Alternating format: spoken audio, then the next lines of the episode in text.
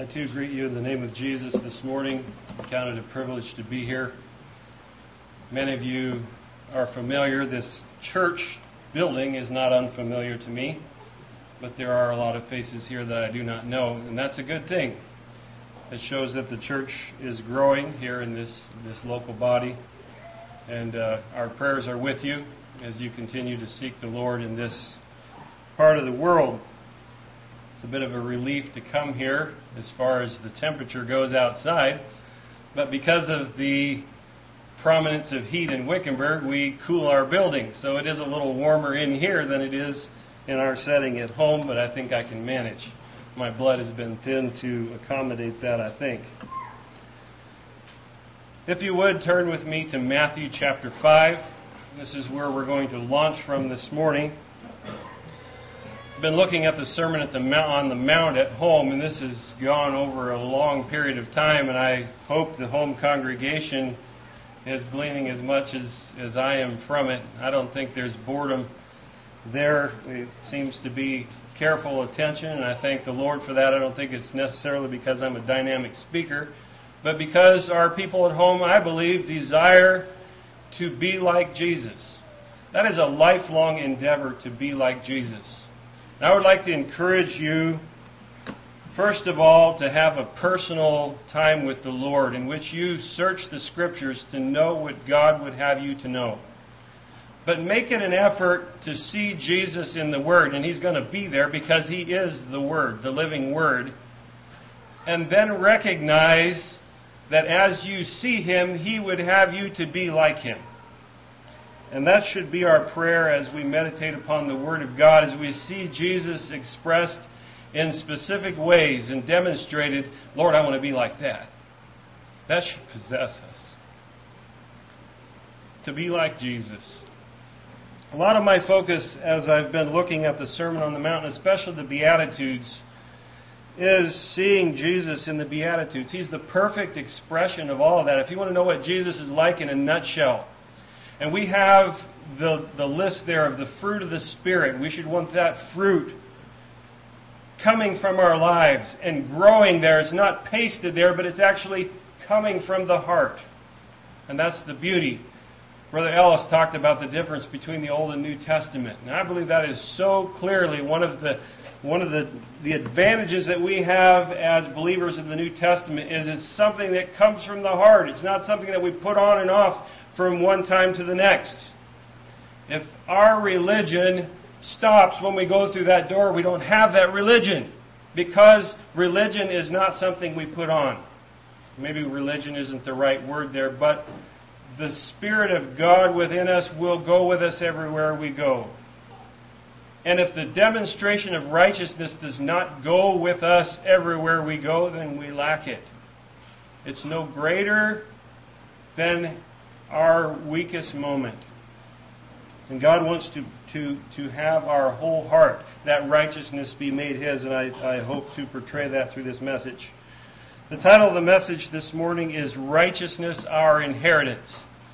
I don't know what all goes through your mind when you think of an inheritance, but oftentimes we, we hope it's pretty big, that it's, it's significant. What a shame it is when a person has an inheritance with their name on it and they don't avail themselves of it. At home, there was an account of a man who lived under our bridge. And after he passed on, it became public knowledge that he had become heir to $250,000, give or take a little. And when he became heir to that, he chose to go out and buy a new cell phone and a camp stove. And he continued his lifestyle. And then he donated the remainder of that money to the town. And I don't think they were any more uh, prudent with the expenditure of that. I think one of the things they purchased was an, uh, a restroom, a public restroom there by the bridge for people like him and sunk 60 or 70 or some thousand dollars into that building. And it, it probably met, I know it meets some needs. But in the terms of inheritance, God has something with your name on it. And it's your and my responsibility to go and receive it and then put it to use. Until we put the righteousness of Christ to use in our everyday life, it is not ours, it's only a concept. And so I want to encourage us this morning to consider the righteousness of Christ. There's nothing more important than, than our inheritance. We sang in a song this morning, it said, Thou, O Christ, art all I want. More than all in Thee I find. Do you believe that? If the bills are racking up and you don't have the means to to pay them, what are you praying for? I think it's right to pray for resources, but we recognize that all our needs are met in Christ. We need, we need a perspective that goes beyond the here and now to recognize that eternal need. And all, all our needs physical, spiritual, emotional every need is met in Jesus Christ. I would encourage you to meditate upon that. That's something that I'm not prepared to preach on this morning. But there is not a single need that mankind can have that cannot be met in the Lord Jesus Christ. I'm not going to read all these verses, but there's a portion of Scripture in after the Beatitudes that begins at verse 13 and goes to the end of the chapter. And I've chosen to look at this as being the righteousness of Christ as expressed toward your fellow man. And then it goes on to righteousness as expressed to God and through our worship and through our prayer and all, all our giving and all those, those aspects of relating to God. There's two verses I want to point out, and this rattles me to the core. Anybody that wants to look in honesty at their own lives as they look at Christ, if you're not convicted, you're not seeing Christ. There was another phrase in the song this morning that talked about seeing Jesus as he is, and then we'll worship him as we ought. And any person that can hold their head real high after looking at Jesus didn't see him. Blessed are the poor in spirit, for theirs is the kingdom of heaven. And that's 101 to being like Jesus, is recognize I'm a needful man. Verse 20 says, For I say unto you that except your righteousness shall exceed the righteousness of the scribes and Pharisees, ye shall in no case enter into the kingdom of heaven. That bars a lot of people. And yet, I believe that our righteousness can exceed the righteousness of the scribes and Pharisees. Verse 48 says, Be ye therefore perfect, even as your Father which is in heaven is perfect. That's a high calling. And I want to introduce a thought to you that was shared with me, that I continue to dwell upon this. But when God gives a promise, within that promise is a command. And whenever God gives you a, a, command, within that command is a promise. God will not ask you to do anything that with His grace and enabling you cannot do. And I think we need to lay hold of that understanding with the same fervor of all the promises of God. I will never leave you nor forsake you. There's, there's a whole list of, of beautiful and precious promises that God has given us, but they're conditional upon our obedience to them. But it's also true that my obedience is a promise from God that He will enable me to do it. And that's the only thing that gives me hope in this setting. And also looking at how I must relate to my fellow men. I just want to go over this. Don't be angry with your brother. I think a lot of us have already committed that sin this morning, probably. Maybe on the way to the church, maybe with our children. Anger is sin. Anger that is directed toward a person is sin. And yet Jesus was angry with sin, and we must be as well. Later on, we're not to look with lust. To look with lust is equal to committing adultery. Jesus goes on to teach the importance of the sanctity of marriage. We're not to swear oaths. And many of us probably do not curse and swear, but I think a lot of us and as I preach this message, I've become guilty of the fact that many of us swear by the earth. We swear by a lot of things like our goodness and our and, and things about God. We, we we talk about mercy and all these kind of things. There's expressions that we use that I think If they're not swaying, they sure border on it. And I think we need to, to have a simplicity of speech that as we have the righteousness of Christ, that will be expressed. We're not to resist evil. We're to go the second mile. We're to lend. How many of us like to lend a brand new item, the new chainsaw that we just got that we haven't even started up yet, and somebody else wanted to use it ahead of us? We're to love our enemies.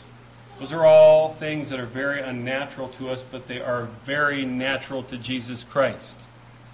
And Jesus Christ wants to give us an inheritance.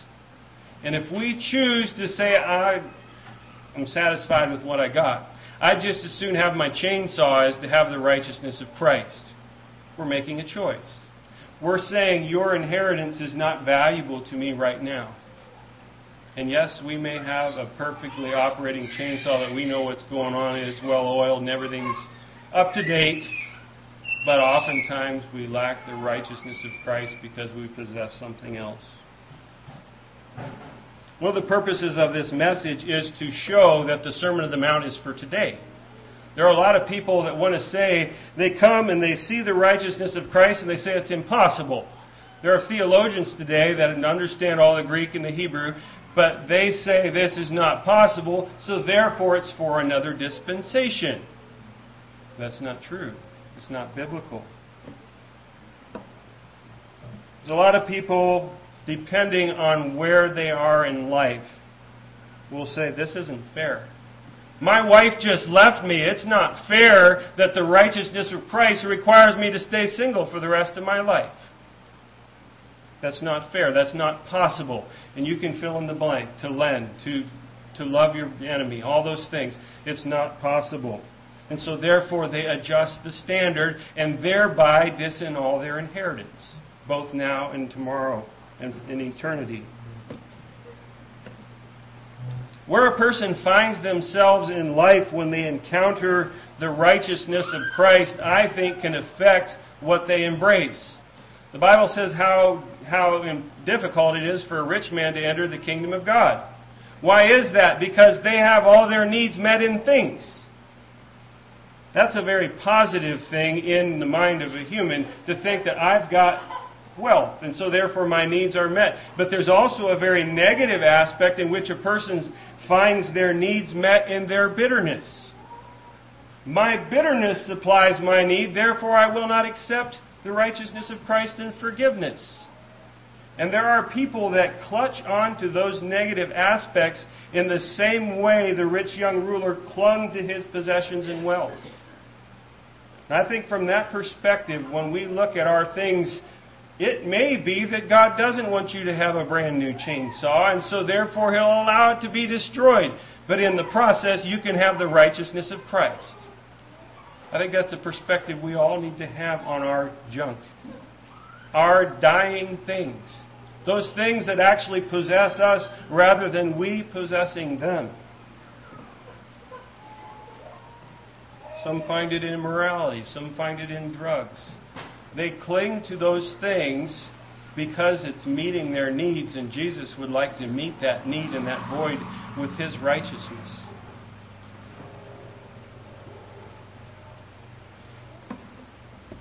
We've talked a little bit about the doctrine of Calvinism. I met with a young man that was a dear friend of mine, and I'm sure all of you would know him if I mentioned his name. I'm not going to this morning He was in my wedding party. And he has left the Mennonite church. It had been years since I uh, I'd seen him. So sometime recently we were in the area, and I said, "Can we meet at a restaurant or coffee or something?" It looked like my same old friend come in the door, except he had a sports logo on his jacket, and he had one of these little things that proved he was married now. And it brought back a flood of memories, and we started talking about old times and then he talked about where he was going to church, and he made this comment. He said, There are a lot of things I appreciate about our church and some things I don't, because one of the, one of the positive things is I have learned so much about the grace of God that I never knew. But he said, One of the things that troubles me is they're not saying how that grace of God looks. And we have people in our congregation that have, have sin in their lives and it's being overlooked. Well, that's the very essence, I think, of what is strong in the Mennonite church. Is that we, we demonstrate and we want to show what the grace of God looks like. Another way of saying that is what does the righteousness of Christ look like? I made the comment already that the grace of God is the currency of the economic system of God. If you have the grace of God, you can, you can buy and sell within His system of economics. Think about it a little bit. If you were in a place where it was a jungle and they didn't have a cash register anywhere, how good will your $100 bill do you in that setting? And so it is. Earthly riches mean nothing in God's economic system, but the grace of God means everything. And I can know everything there is to know about money or grace. I can know how much is in circulation right now. I can know the color of it. I can know how to identify the fake and all that kind of stuff. But if I never go out and purchase with it, what good does the, what good does that mean? What good is it to know everything about the grace of God and how free it is if you haven't appropriated it and received it and spent it? And so it's so important that not only do we know about God's righteousness, but that it's part of us. And we're using it and expending it. My circumstances in life does not change the righteousness of Christ. But I believe that the righteousness of Christ will change my place in life. The fact that a person has been greatly sinned against does not change the fact that Christ's way is to love and forgive, to not hate, to not retaliate, to not deride. That's the way of Christ. And nothing changes that fact. No, nothing in my circumstance changes the fact that Christ's righteousness and the standard of that has been established. The fact that I find myself in a difficult marriage and have unmet and even driving needs does not change the fact that Jesus said that we must be pure in heart pure in our thoughts, pure in our desire. Circumstances do not change the righteousness of Christ. We could go on and list a number of other things. I believe I'm going to move on due to time. But to embrace the righteousness of Christ may cause me to lose something that seems like value. But if we believe that in Christ everything is met, and we don't want anything else, we're going to see that loss as being an advantage rather than a detriment. We have something that is enduring, something that cannot be taken away from us or stolen. Turn with me to, to Hebrews chapter 8, and I know this is fairly fresh on our minds. It was last Sunday school's text. I believe this is the very essence of the New Testament is speaking here of being an heir to receiving an inheritance. Let's begin with chap- chapter 10, verse 6. But now he, Jesus Christ, obtained a more excellent ministry by how much also he is the mediator of a better covenant which was established upon better promises. For if that covenant had been faultless, then should no place have been sought for the second. For finding fault with them, he said, Behold, the days come, saith the Lord, that I will make a new covenant with the house of Israel, with the house of Judah, not according to the covenant that I made with their fathers in the day when I took them by the hand and led them out of the land of Egypt, because they continued not in my covenant, and regarded not them not, saith the Lord. For this is the covenant that I will make with the house of Israel after those days, saith the Lord. I will put my laws into their mind and write them in their hearts. And I will be to them a God, and they shall be to me a people. They shall not teach every man his neighbor and every man his brother, saying, Know the Lord, for all shall know me from the least to the greatest. I will acknowledge that this is saying, this promise is made to Israel. But I believe that the church today is spiritually from the loins of Abraham because we possess the very seed of faith that he possessed. Jesus Christ, when he is within us, this is a precious promise that I can hardly wrap my, my mind around, but the righteousness that made Christ righteous is making me righteous. First John talks about that. And so that which made Abraham righteous makes me righteous. And I believe the very essence, there's the word used, a covenant. Another word that could use for that is the, a testament. We have the Old Testament and the New Testament, and the beauty of the New Testament is righteousness is not an accessory that you put on, but something that puts you on. It comes within the heart. It's written upon the heart. And so it becomes an expression of who I am. I think there's a lot of misunderstanding, and I, I, I, I hope I'm growing in this even now. But to understand how that righteousness comes on, we, we like stories where fairies come and it's all new, that quick. That's not how the righteousness of Christ is written on the heart. When we are converted, all things become new. A direction has changed, but they are becoming new. The righteousness of Christ is being written on our hearts daily.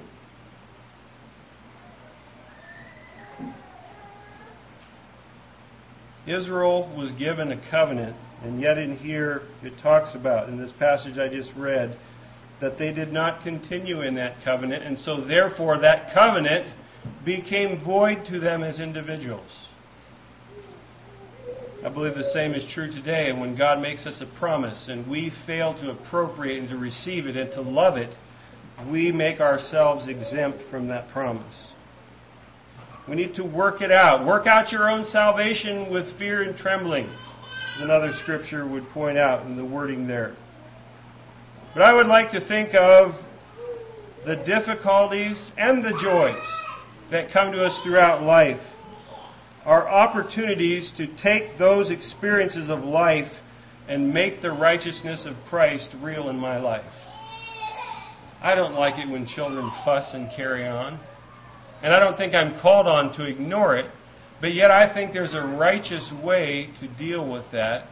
There's Christ's way of dealing with that. And I should look at our nearly 2,000 mile excursion as an opportunity to grow in Christ's righteousness.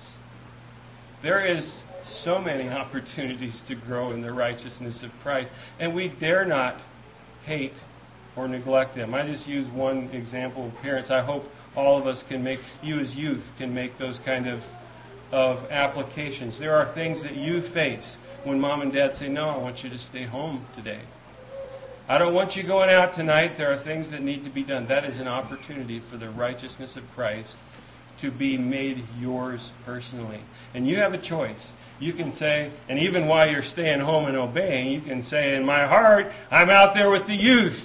I might be here in body, but you're essentially saying, what I want is more important than what Christ wants. And you fail to lay hold of your inheritance. There's two applications. Continue to make them as you go home. But this image of Christ is a growing experience. I would like to look at the type. The type or the antitype from the Old Testament. God made a promise to the children of Israel. They had an inheritance, and I, there's oftentimes people look at the promised land as being heaven. I think there are some, some valid reasons to believe that, but I don't think when we get to heaven we're going to be fat at fighting the battles of the enemy. I believe that that is speaking of the Christian life in us laying hold and getting rid of the natives. You and I came with some pretty awful natives, and there were some natives in the land of Israel that needed to be exterminated, and that extermination happened little by little. I believe that this morning, if all the flesh were totally eradicated in one big old swoop, I don't know that we would know how to inhabit the land properly. I would become, I myself would become very arrogant toward people that hadn't received their inheritance.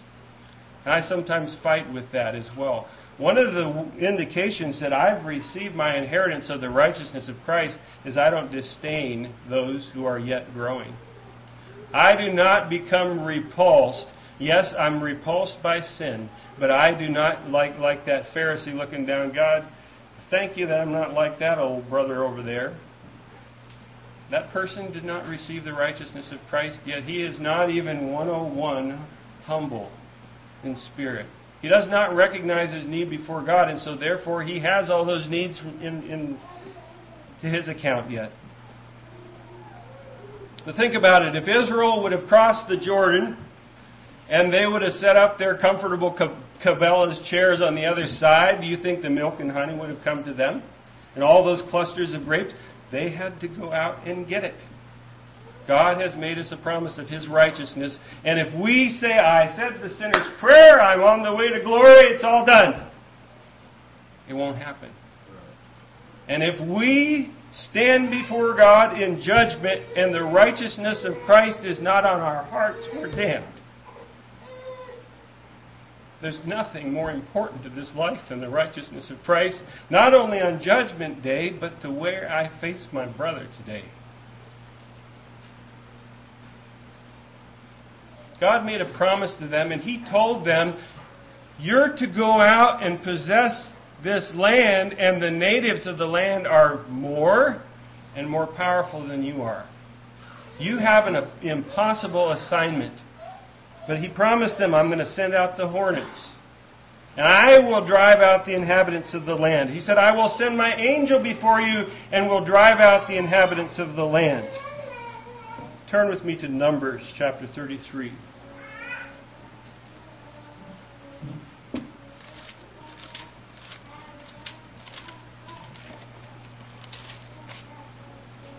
Numbers 33, 51 to 56 says, Speak unto the children of Israel, and say unto them, When ye are passed over Jordan into the land of Canaan, then shall ye drive out all the inhabitants of the land from before you, and destroy all their pictures, and destroy all their molten images, and quite pluck down their high places. And ye shall dispossess the inhabitants of the land and dwell therein, for I have given you the land to possess it.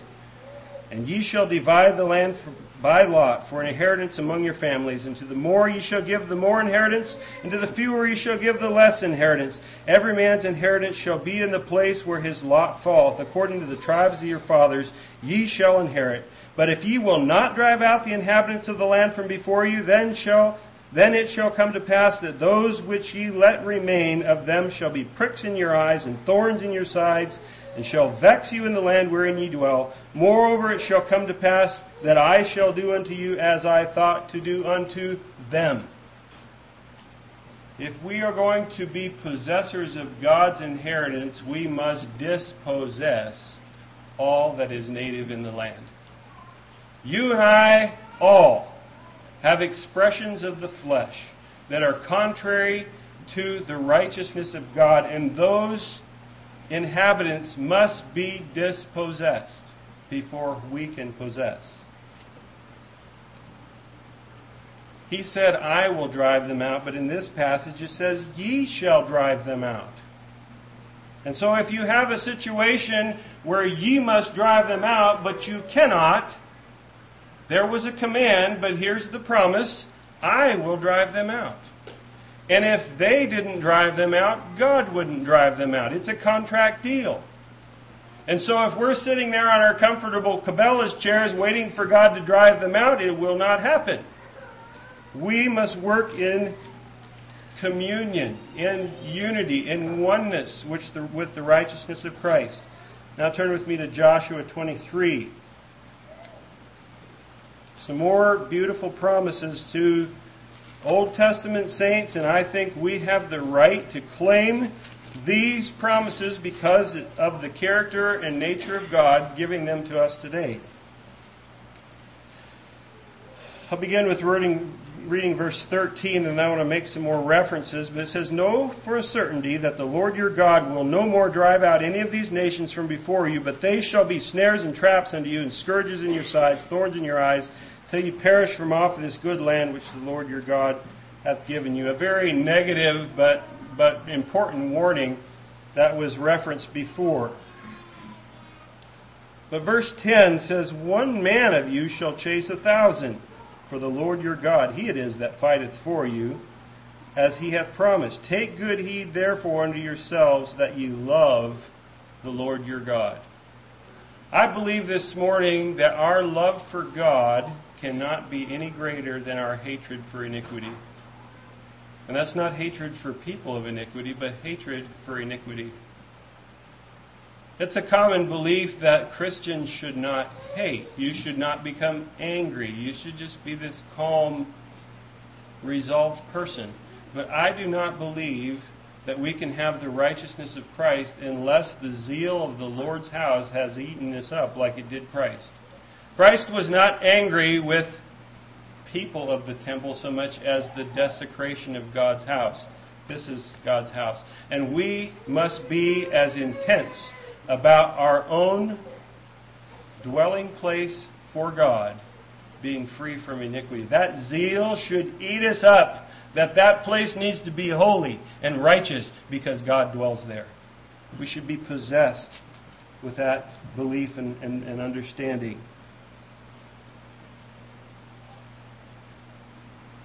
Turn now to Judges chapter 1, a few pages over. These people were in the land, God was giving them victory. And here we have an example. We're not going to read through this, but if you care to later, it goes and gives a history of all those who took God at His word and were serious about it, and some who didn't. There were a lot of people who lay hold, laid hold of their inheritance. Judah was the first one that was called to go forth. And verse 17 said, Judah went with Simeon his brother, and they slew the Canaanites, and inhabited all these places. And it said that the Lord was with Judah. And then verse 21 says the children of Benjamin did not drive out the Jebusites. And the house of Joseph, verse 22, went up against Bethlehem, and the Lord was with them. 27, neither did Manasseh drive out the inhabitants, neither did Ephraim, neither did Zebulun, neither did Asher. And I want to draw a lesson right here. I think many of us can look back to the circumstances that God handed us that we had no say in whatsoever. It could be that you had a dad that molested you. It could be that you had a mom that didn't have her right place in the home. Is it fair that God handed you a package deal like that? Is it fair that certain people inherited different sections that had stronger enemies than others? The fact is this you and I have an enemy that's native to our hearts.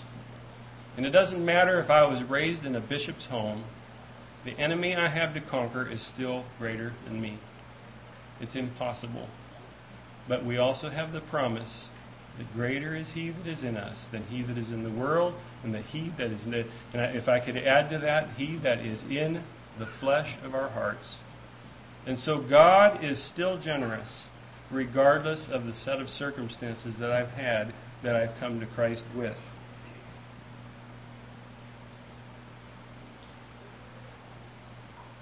Verse 19 is an interesting verse.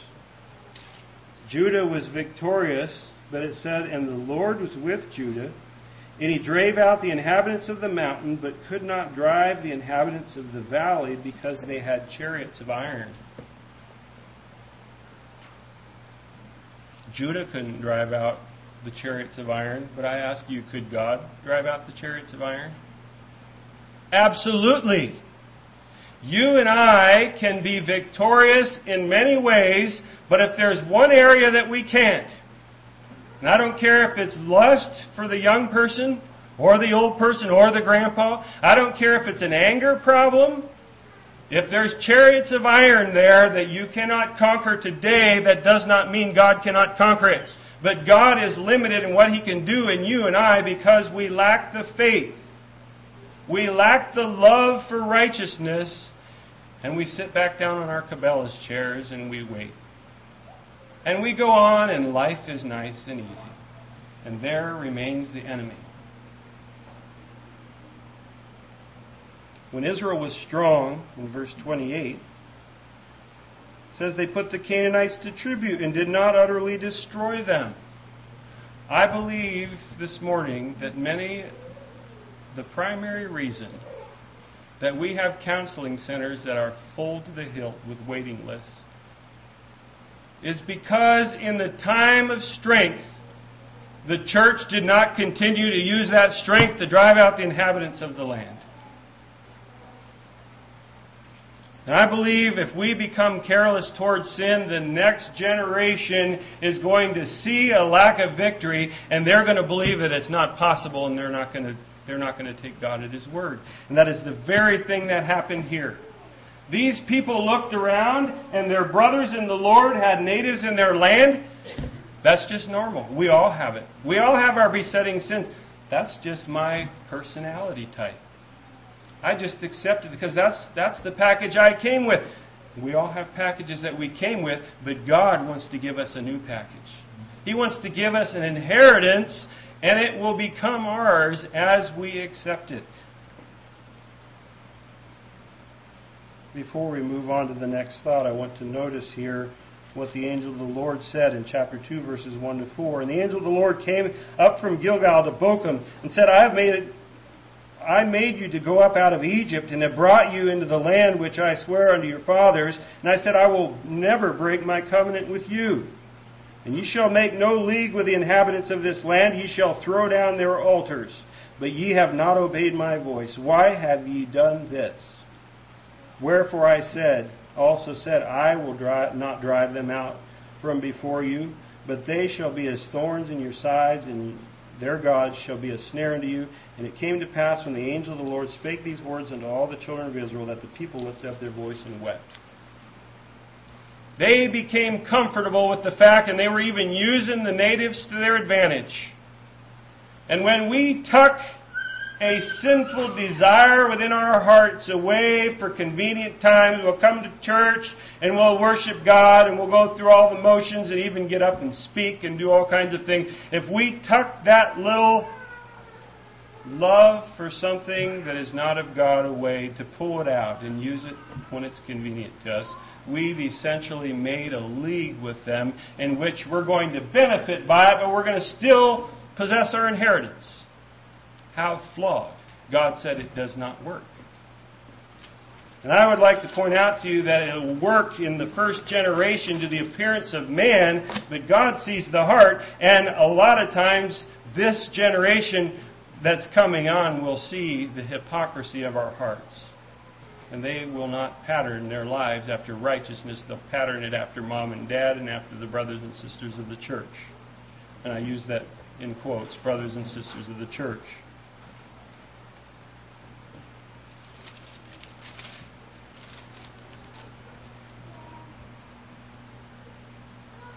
When we're in content in relation to the righteousness of Christ, and I believe a Christian should be content, but if we're satisfied that I've reached a plateau and I don't need to grow anymore, I think we've just bought into the death of our Christian life. We're not killing anybody, we're not cheating on our wives, but the old man is still alive. It's like a sleeper cell. It's waiting for the time when it will rise up when there's difficulty in the church, there's factions and there's friction. And when there are sleeper cells, when there are natives in the land laying quiet because we're strong, there will come a day when they will rise up and they will take over.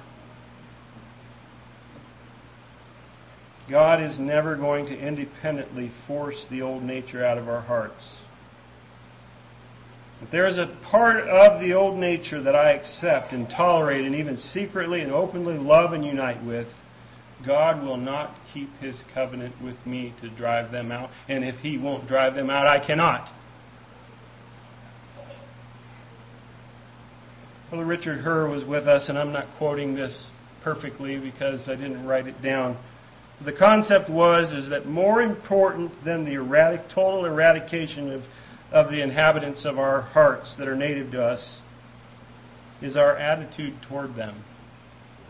Those people who tried, Judah went out and they tried to conquer the natives of the land, and there were some that they couldn't. And the, the victory over those chariots of iron was dependent upon how they viewed that which remained. They were comfortable if they saw any advantage. If they were even say, Well, I can't, I just can't do it, their attitude toward that. And if they by faith believed that God would do it, they would have went from strength to strength. And I believe eventually those chariots of iron would have no longer been a resident of the place where Judah inhabited. Possession of righteousness by faith, the righteousness that exceeds the righteousness of the scribes and Pharisees, is a very personal endeavor. You and I have a responsibility. Brother Dennis has a responsibility as an individual. Brother Ellis has a responsibility as an, as an individual to see to it that the natives that he was born with are eradicated. It's a very personal expression that the righteousness of the scribes and Pharisees be exceeded in his heart and life. But I believe we are not alone in our inheritance. And I believe this is something that's sometimes neglected, especially in Protestant circles. And I think historically the Mennonite church has been very faithful in practicing a brotherhood relationship with God. We cannot neglect the individual relationship with God, but neither can we neglect the brotherhood relationship with God. We're not alone in our promised inheritance, and so your lack of victory or my lack of victory affects the whole body. When children coming on see that that brother over there is living a loose life, that's normal. They're going to be apt to do the same thing. Look with me at a verse here, verses 3 and 4 in Judges chapter 1. And Judah said unto Simeon his brother, Come up with me into my lot, that we may fight against the Canaanites, and I likewise will go with thee into thy lot. So Simeon went with him, and Judah went up, and the Lord delivered the Canaanites and the Perizzites in their, into their hand. They slew them in Bezek, 10,000 men. It doesn't say in this passage what God thought of the fact that Simeon and Judah got together and said, let's make this a brotherhood endeavor. I don't know what God thought of that, but I know what he thinks of it today. When I come to Brother Dennis and I say, the enemy's too strong for me, will you help me? Will you help me do battle with this enemy? And when that happens, Dennis and I didn't whip the victory. We didn't whip the enemy. It says that the Lord delivered. And if two or three can agree, what kind of power does it have when the whole church unites in prayer and fasting? Those chariots of iron are gone. That's how God gives victory in the home. That's how God gives victory to individuals. Is when we humble ourselves and come to our brother. When we come to prayer meeting, we're not just praying for Mennonite Air Missions and Christian aid ministries and all those kind of things. When we come and our children hear us say, I'm having a lack of victory in purity. I'm having a lack of victory in maintaining love for the neighbor that's taking advantage of me. Will you help me? More often we hear, Brother Simeon, would you mind your own business? You've got natives of your own, take care of them. And we justify the natives in our own lives because our brother has them. And we accept it. Judge not that you be not judged. How many times have that, has that been cast? That is not what that passage is saying. I haven't gotten there, but I want to know what that means. I want to know what that means to Brian in this very hour. And I believe that the faithfulness of God's Spirit will show that to me what it means to judge not that you be not judged. But it doesn't mean accept other people's natives and allow them to be there and to be comfortable with it.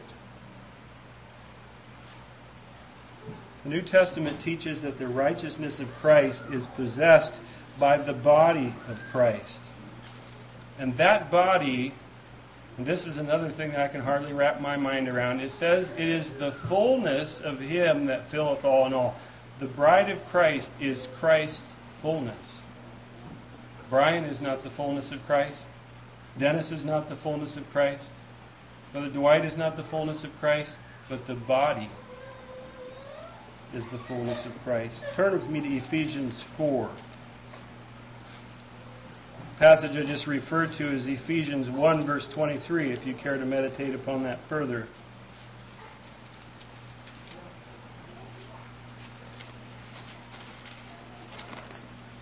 Ephesians 4:13 says like this and we're jumping into a thought but it says till we all come in the unity of the faith and of the knowledge of the Son of God unto a perfect man, under the measure of the stature of the fullness of Christ. Do you have that vision for this church? You're not going to rest until there's the fullness of Christ in this church. You're not going to pull out your easy chair and just drift along until the weakest brother, and it's not going to happen. You're not going to be able to sit down. You're going to be doing battle all of your days.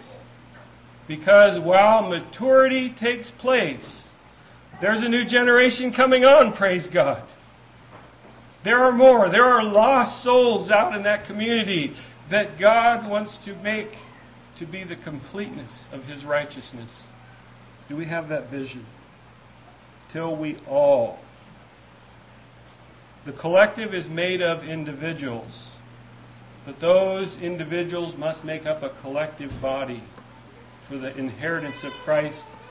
And I want you to think about the fact that it could be in your time of strength you help and aid a brother in victory to where someday he may turn around and do the very same thing for you.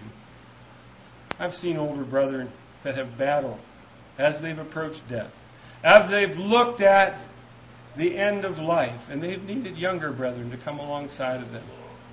The fact that we've aided someone in, in possessing their inheritance does not make us greater than them. The Lord gave the victory.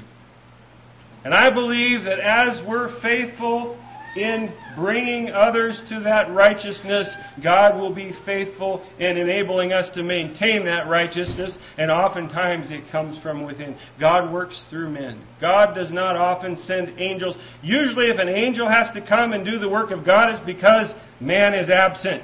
Man is not doing as he ought. And it's God's way and method to work through a body of believers. Yes, He works through individuals, and we must have that individual relationship with the Lord, but it cannot replace it.